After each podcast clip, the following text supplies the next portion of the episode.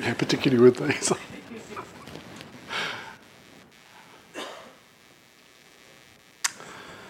okay, let's start. Well, good evening, everybody. Um, what I want to talk about this evening is something that often doesn't get talked about, which is actually ethics in this tradition and morality. And really, if I had a title for this, which I probably will append to it eventually, which is uh, Can We Learn to Be Good? I think the Buddhist tradition has a very quick answer to that, which is yes. Okay, I'm going now.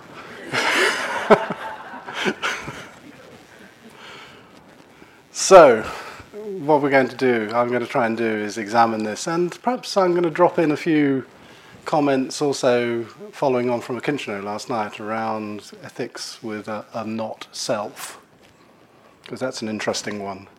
Um, if we can get there, and I've got enough time to do this. Okay, well, you come and you come to a retreat like this, and the first evening, invariably, you get a list of the precepts, don't you? And it was me that was doing it. um, you get a list of these precepts.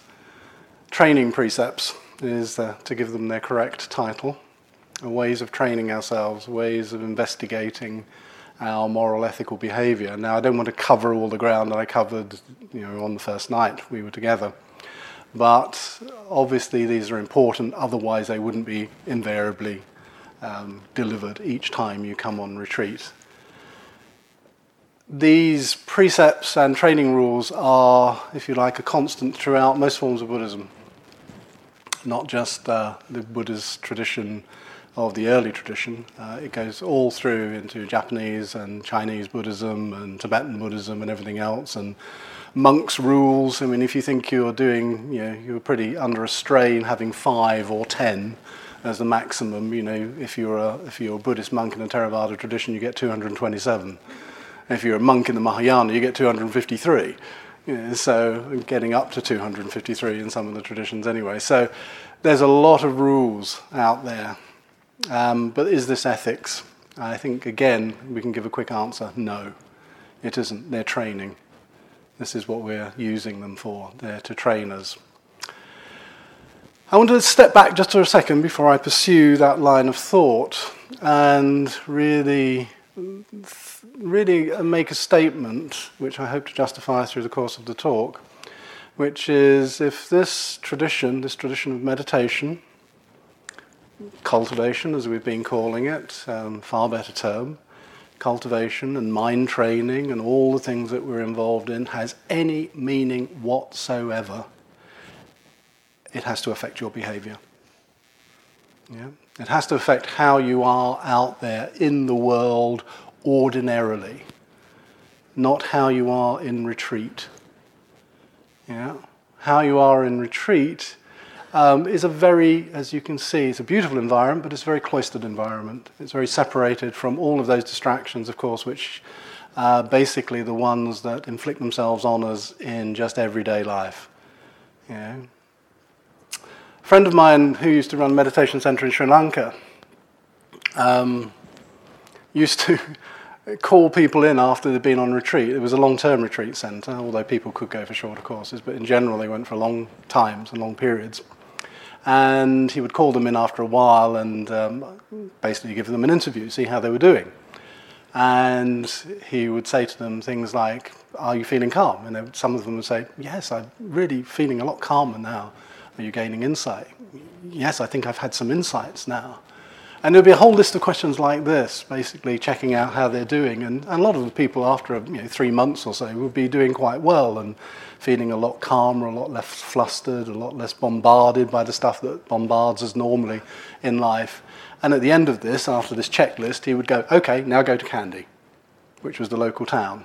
It was a typical Asian town, very, very busy, very, very noisy, very, very chaotic. And he says, if you can survive that, you're getting somewhere.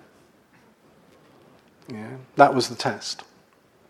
And the test was the interaction, the interactions that you would have with others as you walked out in that.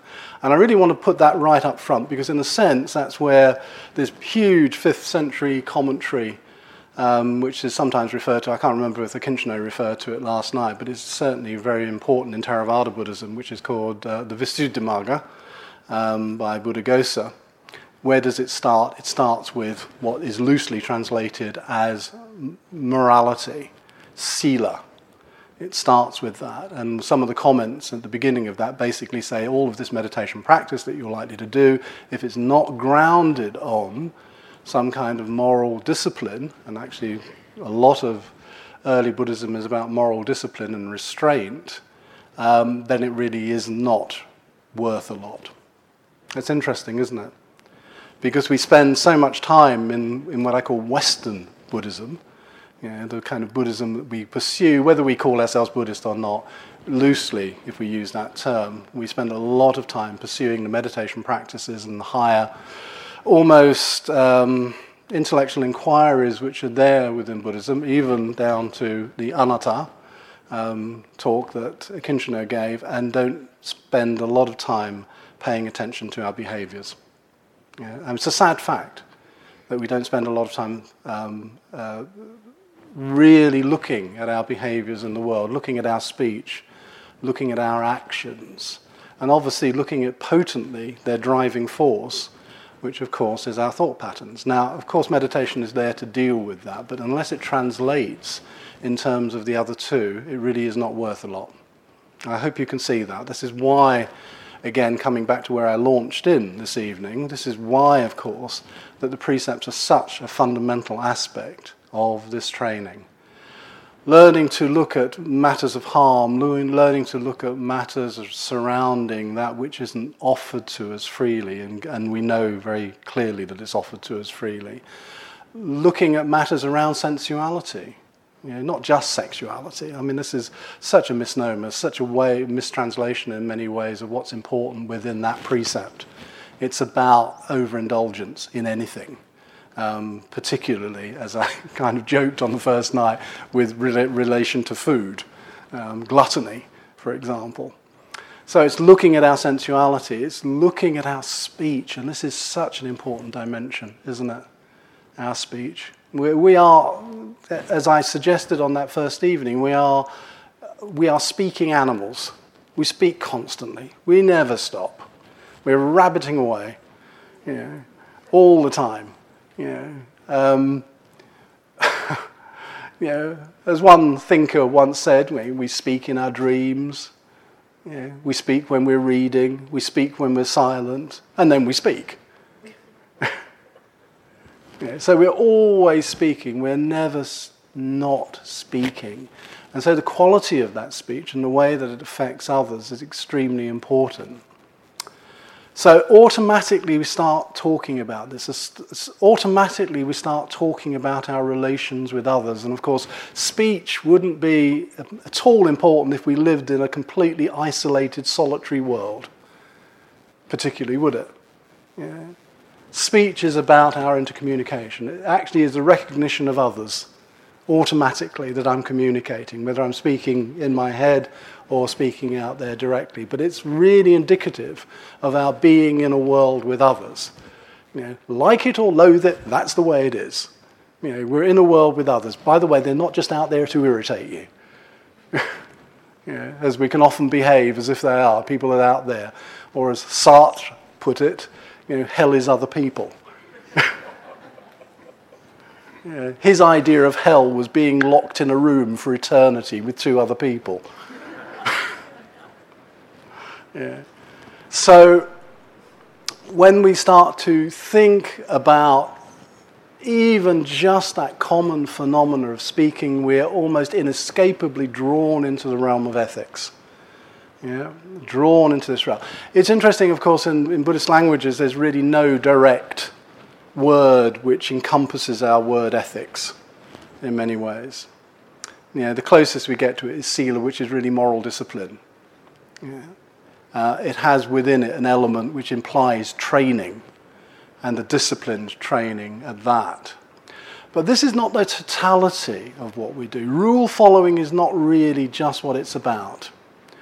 I would suggest to you, I'll leave you this, to think about this, to dwell on this, that we could perfectly well follow lots of rules and be completely unethical. Yeah? Does that make sense? So, rule following and our ability to follow rules simply isn't what ethics is about, or morality. And I'm going to use those words interchangeably for the start of this talk and then separate them out because I think they're two separate dimensions ultimately. So, ethics. Um, well, if you go back, it's a Greek word. Yeah, and one of its meanings in Greek is the way that we dwell. It actually has a, in, has a sort of uh, root to it, which actually means about dwelling in this world, how we dwell on this wor- in this world. The Greek word is ethos, which you probably know, completely used in a different way now, but it's the way that we dwell in the world.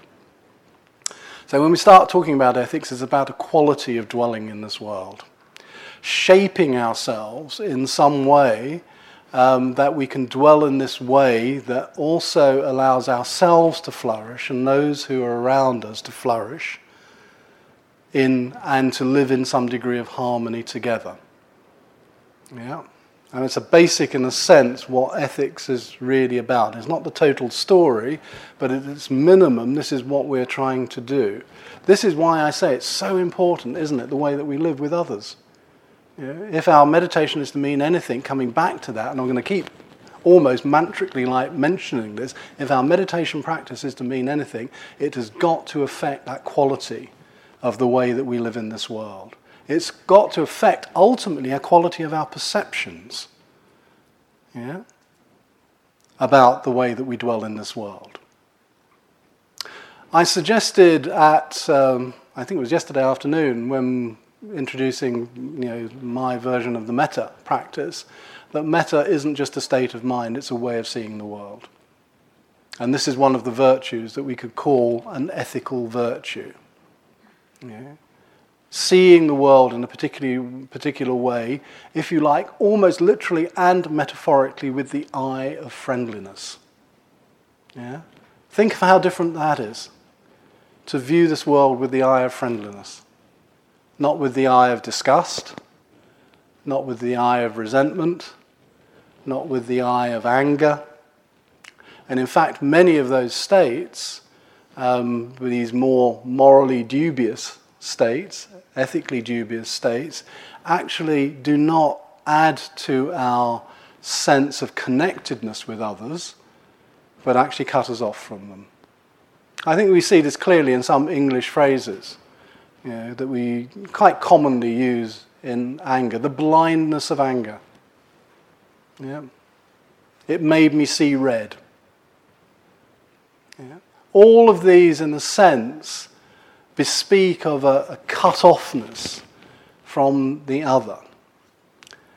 So, ethics and morals, again, not making a distinction as yet, but ethics and morals is to bring us close to, to bring us into connectedness, to bring us into relationship with others so that we can flourish in this world. The Greeks have a lovely word for it, which is eudaimonia, which is about human flourishing.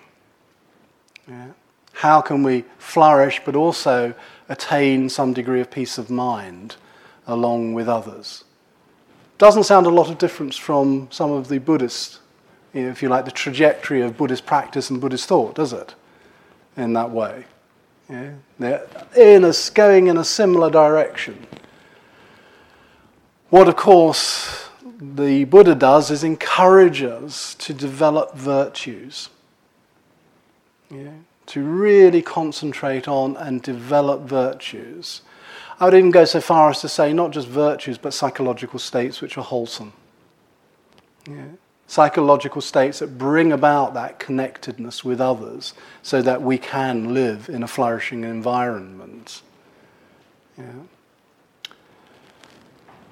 So, this is basically the foundation of Buddhist ethics. At its minimal, going back to the precepts, you know, coming in on that first evening, you can hear the precepts as a thou shalt not list.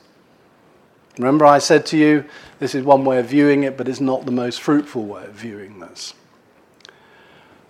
When we view it as a thou shalt not list, in a sense, it's the default. Yeah. If we have doubts, if we have ambiguities in our life, let's see if we can move towards a position that does no harm, that doesn't take that is what is not offered that doesn't engage in sensual misconduct, that doesn't, you know, so on and so forth, all the way to the end of the precepts here. So it becomes a default mechanism. So the rules themselves are there, and it's quite clear. You know, as I said, 227. Let's just stick with the Theravada rules. 227 rules. You know, for the monastics, you know, slightly more for the nuns, um, and that historically grew up, and it's partly to do with relationships of men and women in India at that period.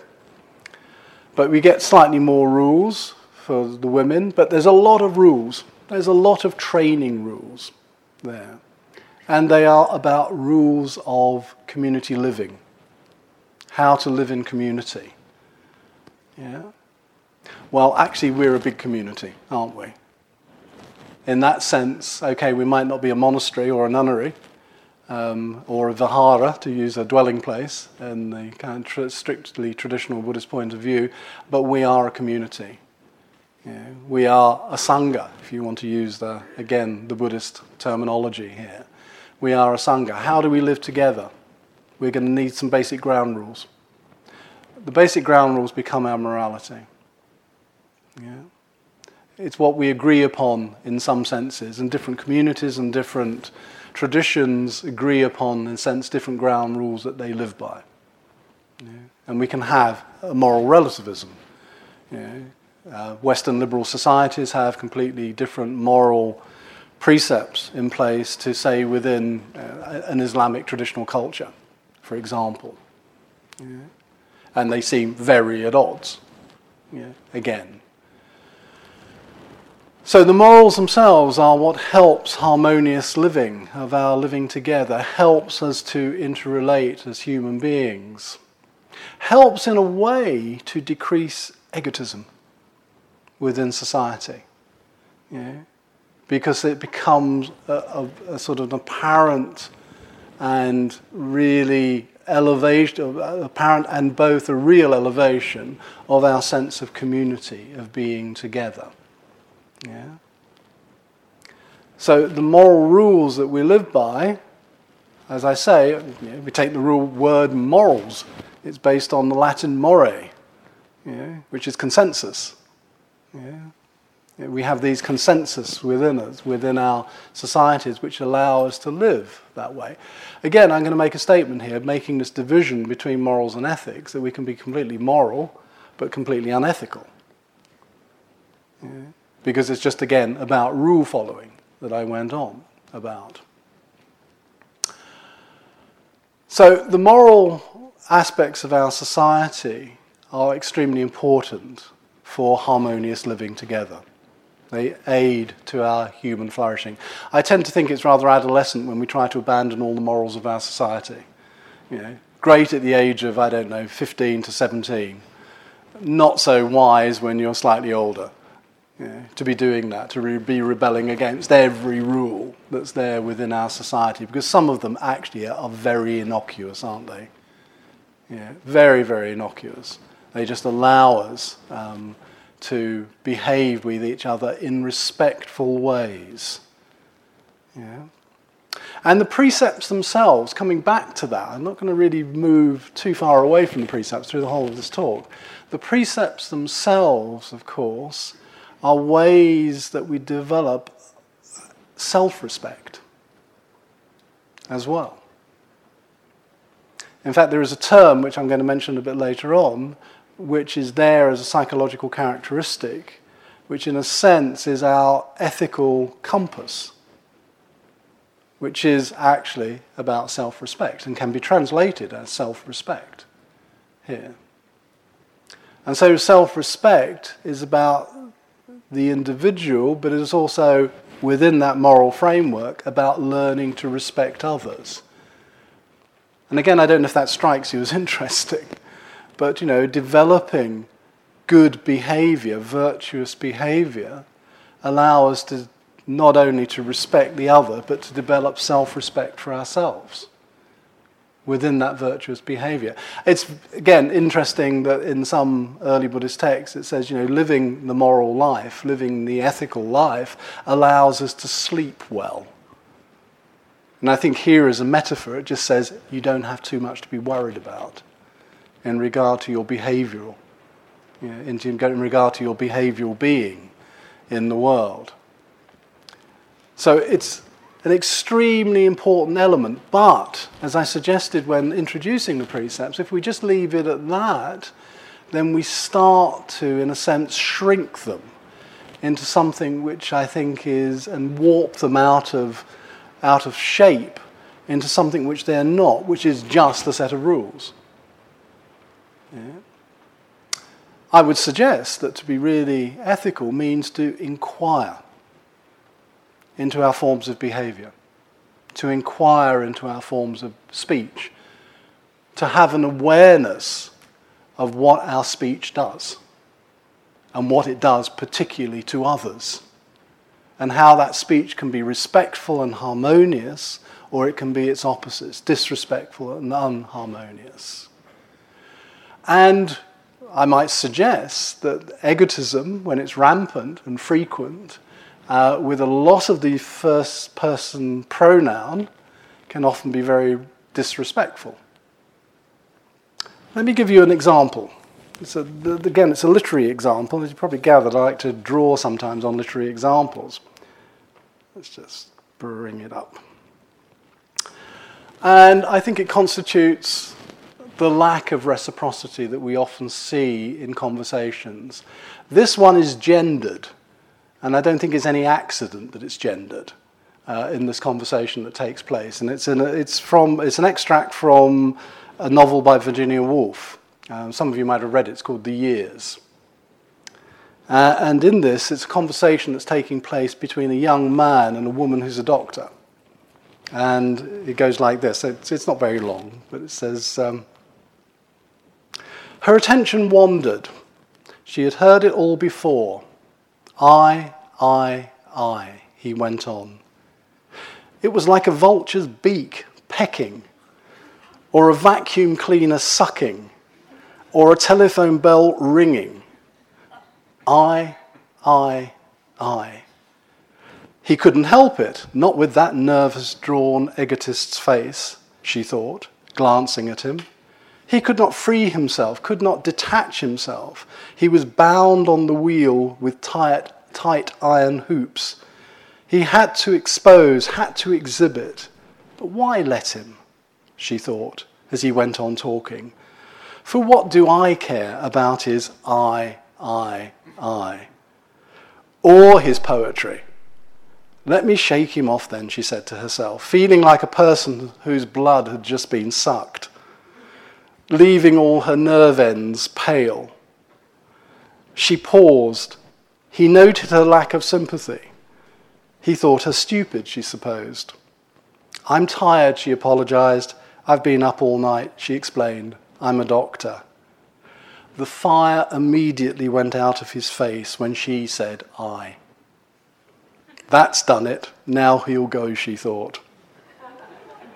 He can't be you. He must be I. She smiled, for he got up and off he went. Does that strike you as being some conversations you might have engaged in. yeah. I think what's so indicative about that is the, the, the lack of connection, the lack of connectedness. In many ways, what we can see is that prevalence of the I, I, I, as Virginia Woolf puts it, of course, is that lack of connectedness, that withdrawn, egotism that doesn't allow us to be with somebody else. Now, it might be that we're not using that first person pronoun, but we are still taking somebody's time. Do you remember I said that? Taking what is not offered? Taking someone's time. We can do that with our egotistical talk, our lack of connectedness. So many times, I think, that we don't pay enough attention to speech and its ethicality, whether it's harmonious, connected, bringing about, and actually saying something. I think one of the great benefits of being in silence is actually we begin to become aware sometimes how, some, how little needed sometimes speech is. Yeah. How almost speech becomes a reflexive knee jerk reaction to space, emptiness. Yeah. Demands attention from the other. Now, I'm only just using this as an example because it is such an important human example of our embeddedness. And so when we start to talk about practice, practice isn't just sitting on the cushion, developing nice states of mind, which I hope you do do, developing nice states of mind and having beautiful insights into things, but it's actually beginning to look at these very human interactions, these very human interactions and if we pay attention to them, again, here's the mantra it doesn't really speak very well of our meditative understanding of what we have cultivated. Yeah. What have we cultivated? It's a good question, isn't it, to ask ourselves every day, what am I cultivating here? What am I actually cultivating here? Am I cultivating my egotism or am I cultivating my connectedness? It's quite clear in the virtues that the Buddha outlines, which are there within the Brahma Viharas, and some of those are very, about, very much about interconnectedness, about being with others, being with others in ways which are not destructive, but actually bring out something which is good in both the other and ourselves, but even if it doesn't with the other, at least in ourselves. Um, it's clear that those virtues are there in the Brahma Viharas as that friendliness, as that compassion and also that appreciation of the other. Yeah. All too often neglected. Because actually, at its worst itself, I would suggest, again, I'll leave you to think about this because this is not meant to be just, I'm going to tell you everything. I want you to think about some of these things and perhaps reflect on them in some of the quieter moments, is that meditation, when pursued in the wrong way itself, of course, can become an unethical behavior. You can see this when, for example, it's not sensitive to others. Yeah? It doesn't matter how distressed you are tonight. Um, I can't possibly see you because I've got to do my practice.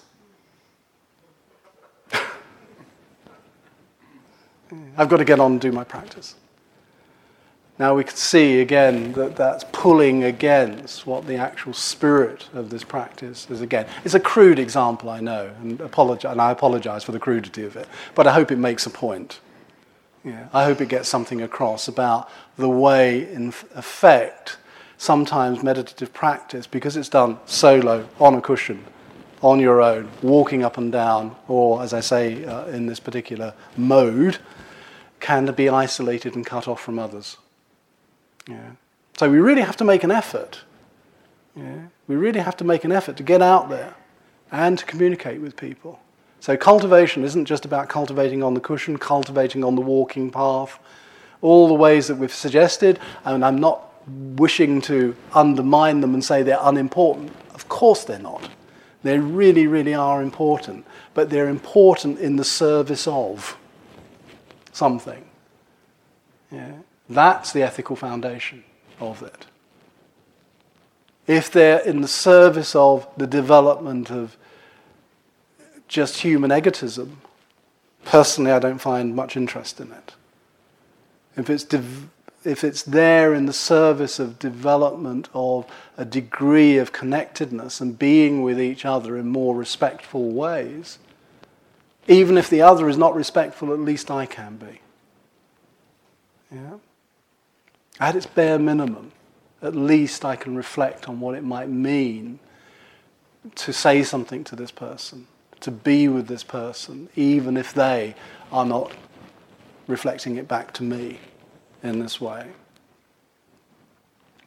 So this is where it really, this is where it really is important. And of course, all of this is laid out, and you know, you'll find if you look around, um, there are a few, they're few and far between comparative with all the endless books and shelves of them on meditation.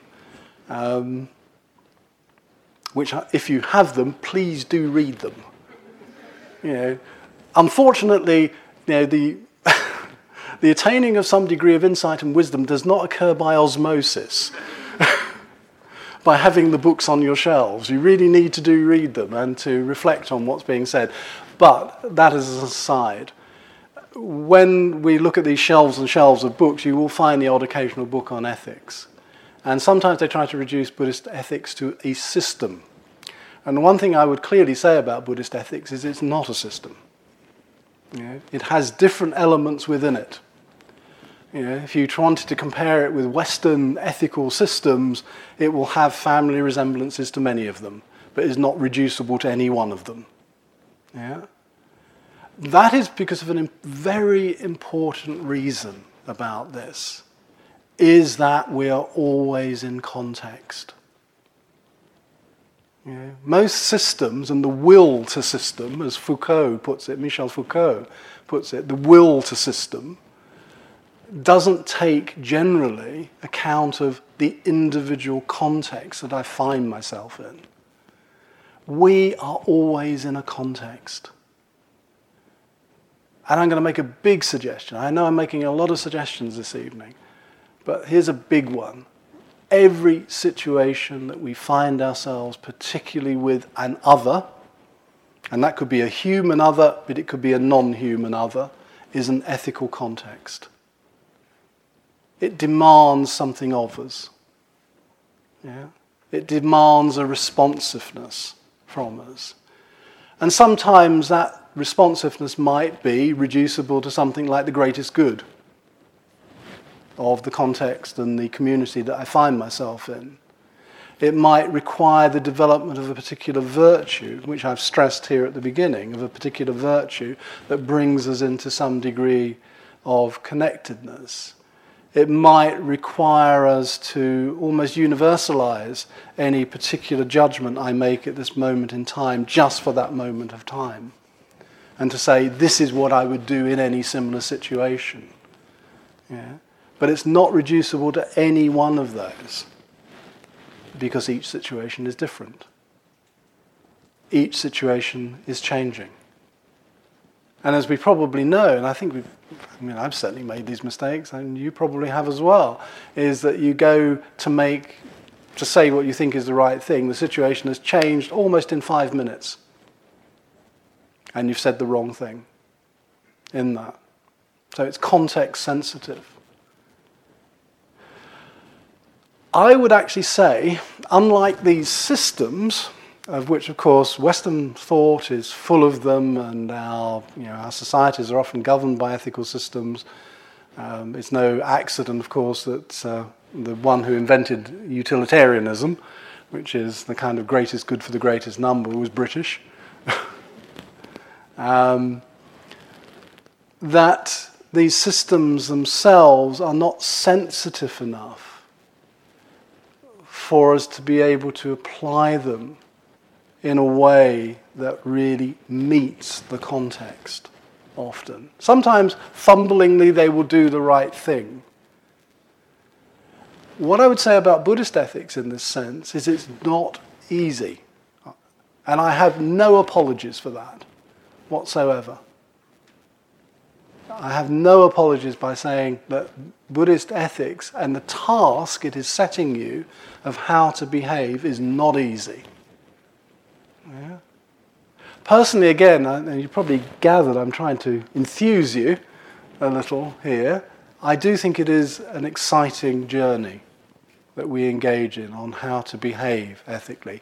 Not only is it exciting, it's absolutely radically important about how we are in this world day to day with our partners, with our children, with our families, with our greater communities, with, with those who are completely different from ourselves and hold different values sometimes. How can we often hold this with respect? Yeah? Without wanting to reduce otherness, difference, to the same. Yeah? That's one of the things that you know, societies often want to do is they want to reduce difference to sameness, and then it becomes understandable.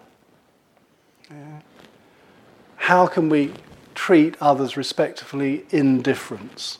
Not indifferent, but indifference here. Again, it's a task and it requires a tremendous amount from you.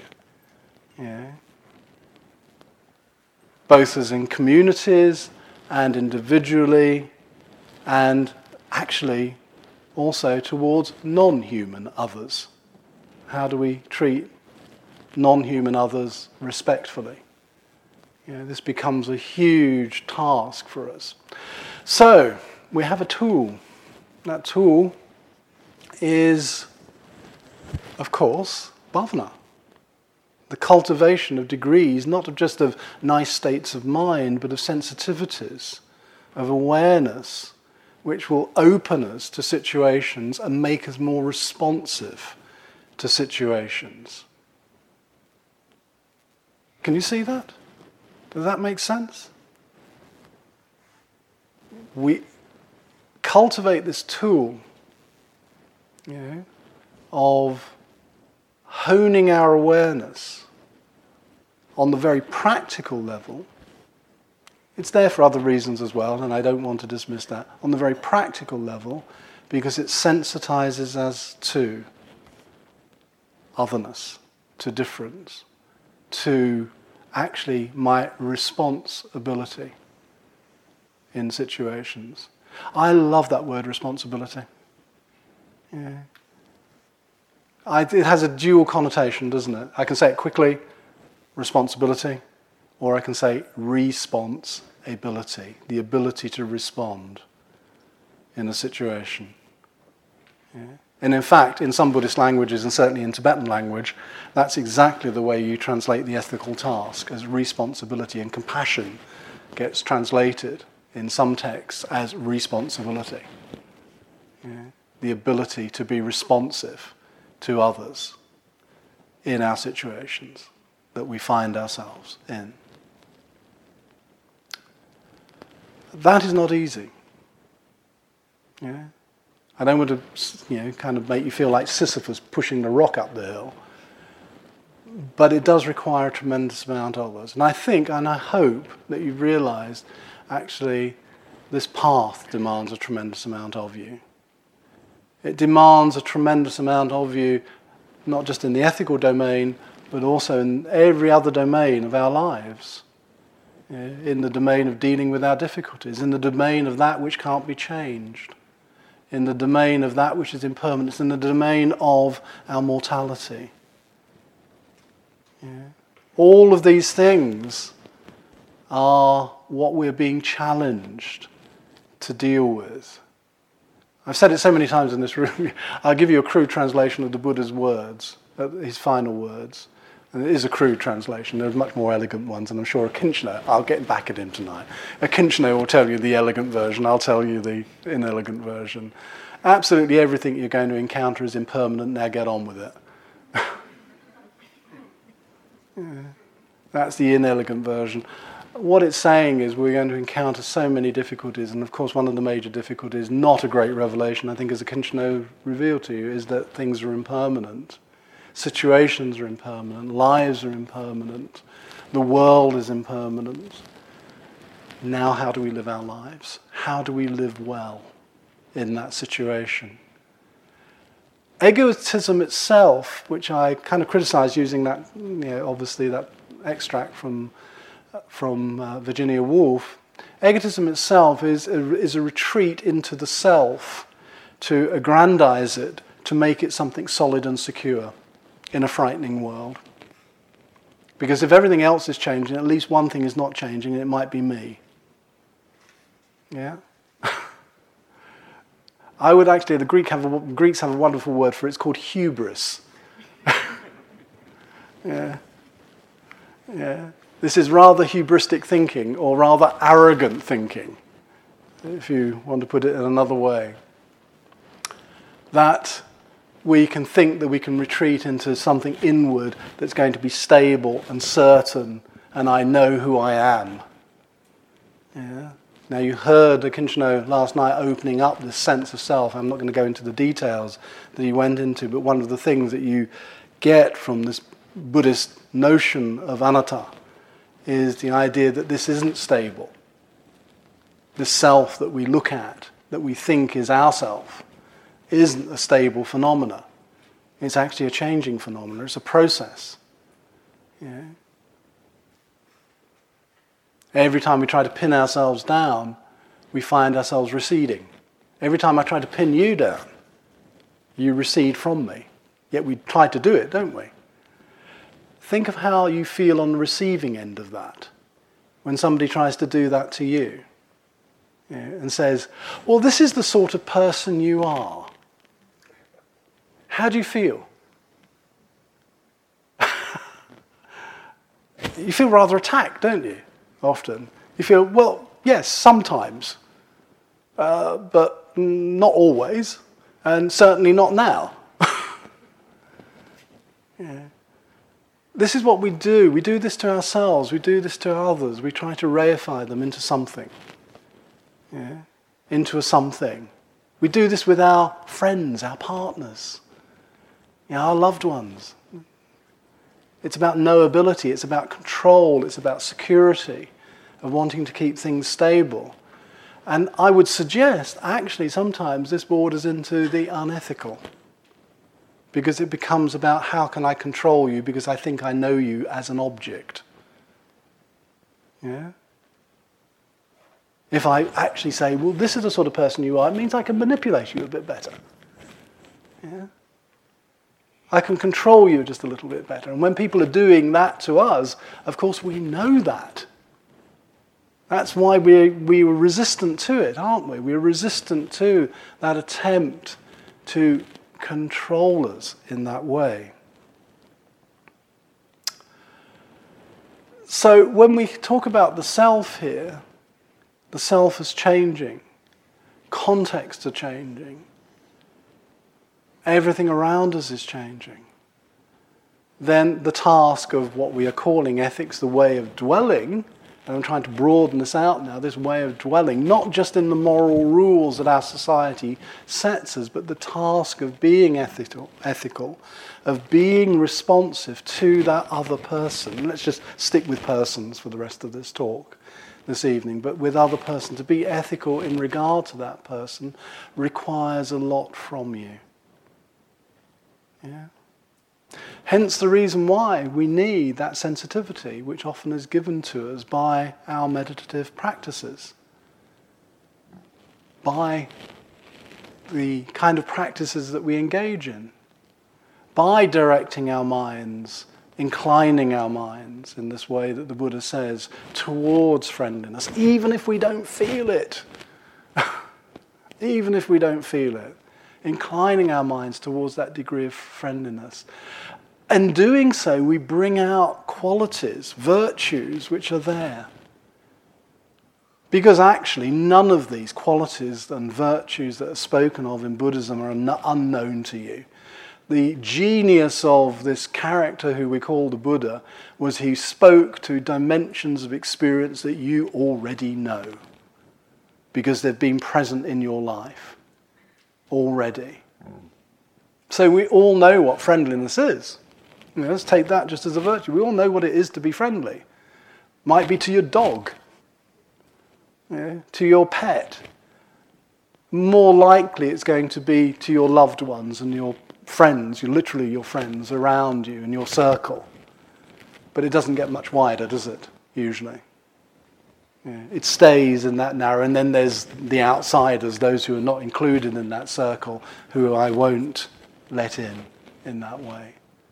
And I don't show that friendship to, that friendliness, the face of friendliness, the eye of viewing that person. We know it ourselves when we've been, if you like, when somebody has shone that light of the eye of friendliness on ourselves. We've experienced it, haven't we? Somebody who's been distressed at our pain in compassion. Yeah. And again, it might be a family member, but it might be, in the odd occasion, somebody outside of your circle. Yeah.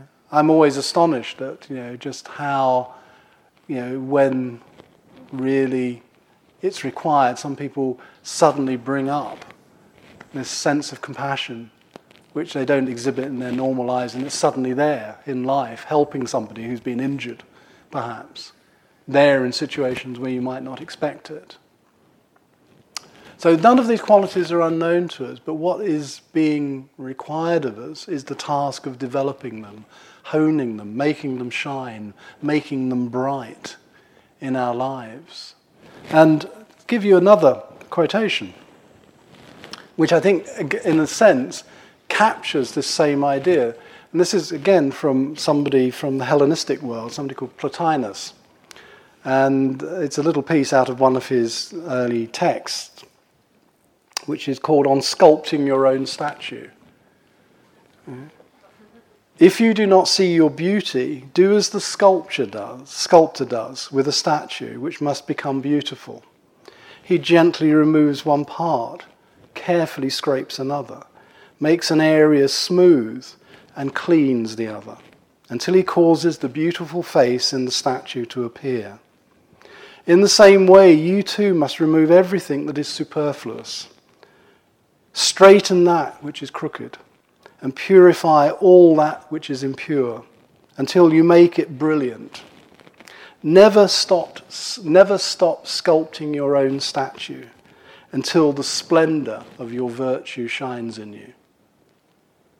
Yeah. There's your task to sculpt your own statue. Now, obviously, this is, is a lovely metaphor, and the Buddhist path doesn't use the same metaphor, but I think we know what we mean by this.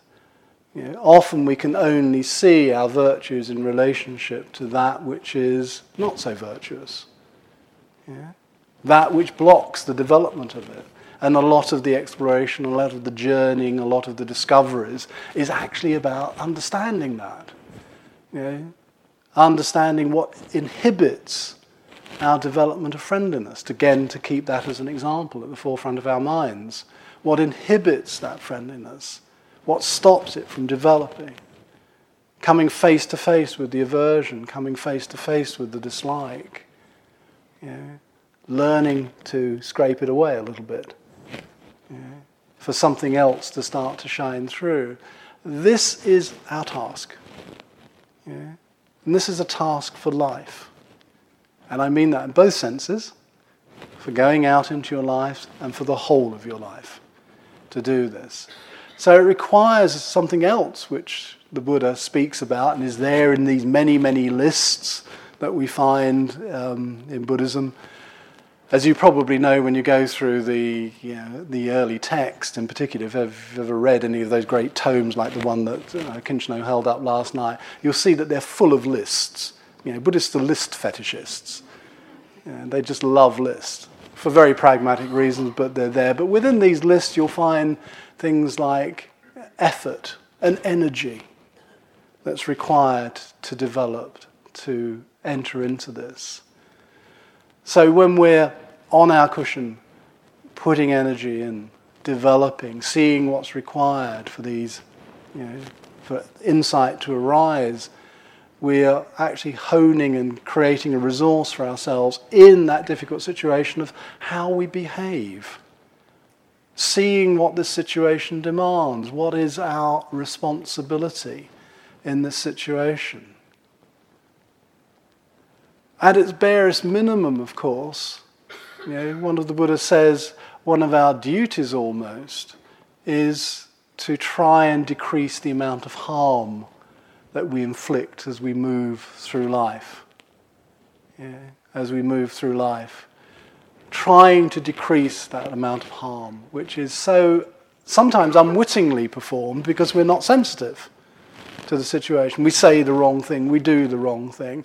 And again, we find that in agitation, in the so called hindrances, in remorse that comes up. Oh, I shouldn't have said that, or I should have said that, I shouldn't have done that, or I should have done that. Yeah. It's a lot of our agitation, isn't it, about things either said or done, and things left unsaid or undone in our lives that we can trace. Yeah. And all of this, as I say, is our task to do this. To look at also our, what I call, sounds very grandiose, but I hope I can make it much plainer, our gestural response to being in this world. How we comport ourselves in this world. yeah, in our gestures, because our speech might be right, but our gestures are completely wrong. Yeah, out of line with our speech. Yeah, just like we emphasize and have stressed so far the embodied nature of the intention. And I haven't even got there yet, and I'm running rapidly out of time. Um, but the important nature of intention within all of this. Cetana, this word that really is about volition and intention and the ways that we do things. You know, what we, the energy we put. The intention becomes all important behind what we're doing, and the intention becomes embodied, doesn't it, as we sit? It's been emphasized, I think, by all of us. This, when we come to sit, is an embodied intention. This is why we hold this posture in this particular way. Yeah? We know so, so much that it's, it's, that it's different to hold ourselves in that erect, open stance, which is receptive, open, awake, alert, hopefully, to what is arising to, I'm just going to meditate.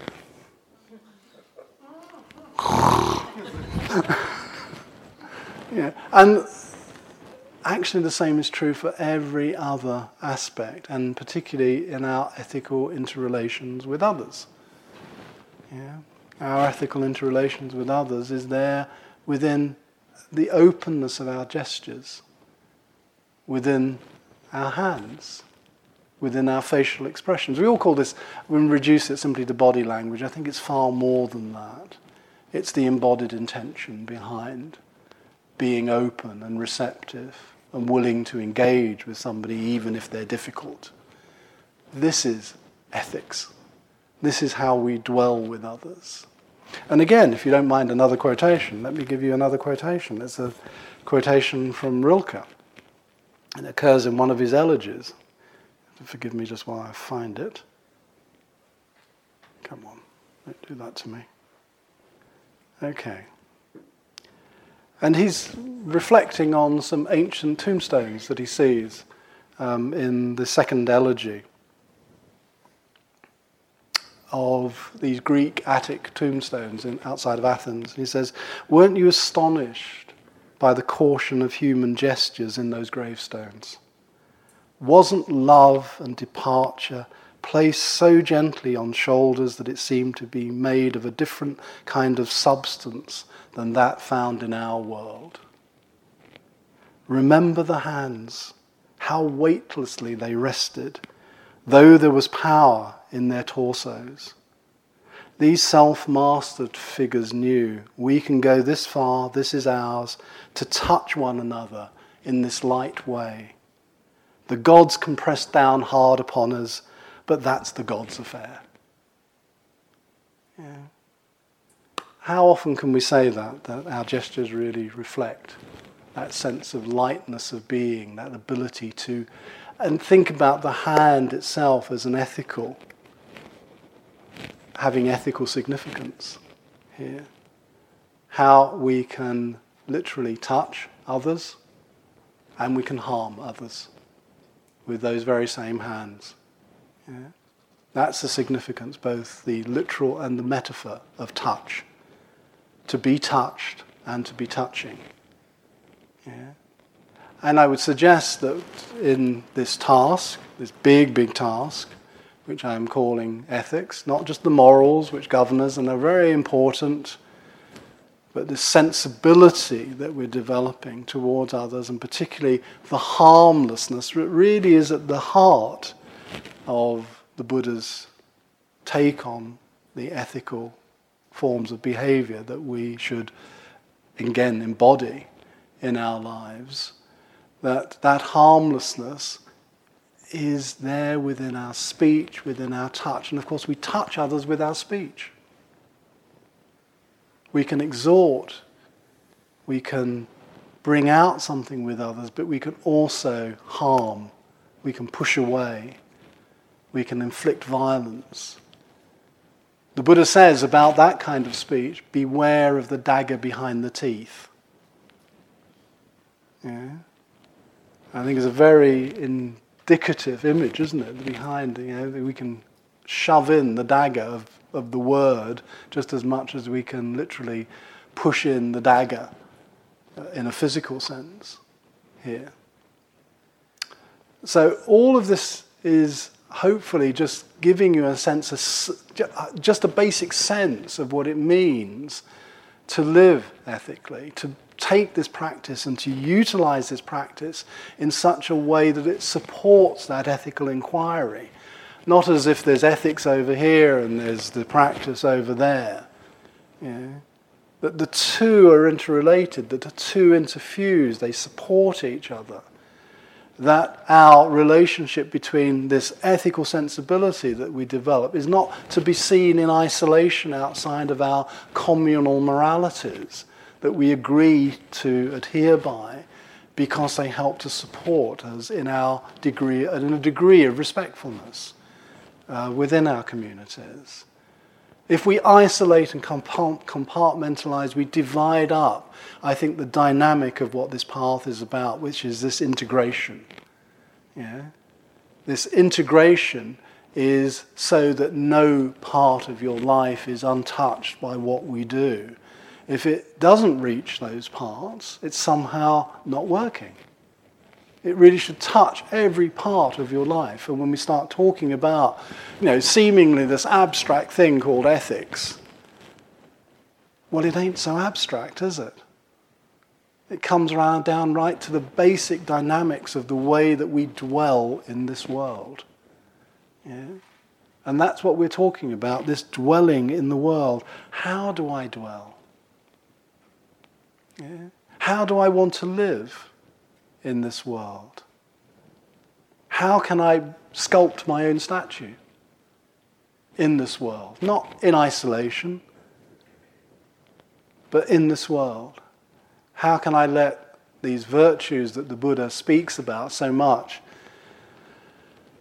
how can I bring them to the forefront? Not in you know, kind of leaving that shadow again that Kinchino alluded to last night of the stuff which is unexamined. We do this in relationship to all of that stuff, you know, the resistances, the dark side of our natures, if we want to use that as a term, which is not a very helpful term. But this other side, the other. Why do we treat the other so abysmally? Sometimes because we treat the other within so abysmally. Yeah? The psychological other who always dwells in ourself, in that, you know, in that degree of otherness that we don't want to acknowledge, we don't want to see, and it's not really us because we have some ideal about who we are, which is fixed. This is developmental. Yeah? We're talking about the development of psychologically wholesome ways of being in this world. You know, just to finally finish, I can say that was actually that was what attracted me to this path in the first place when I first encountered it. This was about being well in the true sense and flourishing in that eudaimonic sense that the Greeks talk about, flourishing as well as you can, not by some idealization and the imposition of an ideal but actually in the development of psychological virtues which are there within us and fully acknowledge sides which are also pulling against that. Yeah? So, in that openness of compassion, there is often the pull of egotism, yeah? of the I, of the dislike, of the resentment, of all those other factors that come in uh, into play as well. So it's in full acknowledgement of that that you are sculpting your statue. In full acknowledgement and full recognition of that. And so that is why we do the work that we do on the cushion. But it, I would say, to kind of finish this off, that becomes in the service of how we dwell in this world ethically and, to an extent, morally in this world because it's about our interrelatedness. Yeah? If we want to live in isolation, it's quite possible to do that and have wonderfully gooey thoughts sitting at the top of a mountain until you get into that messy business of being with people. Yeah? The hermit can sit on the top of the mountain having wonderfully elevated thoughts until they have to actually come down off the mountain. We're actually off the mountain. This is where we dwell, where we have to develop our sense of being with others as ethically and as wholesomely as possible. And that is the task. Thank you, everybody. Thank you for your attention.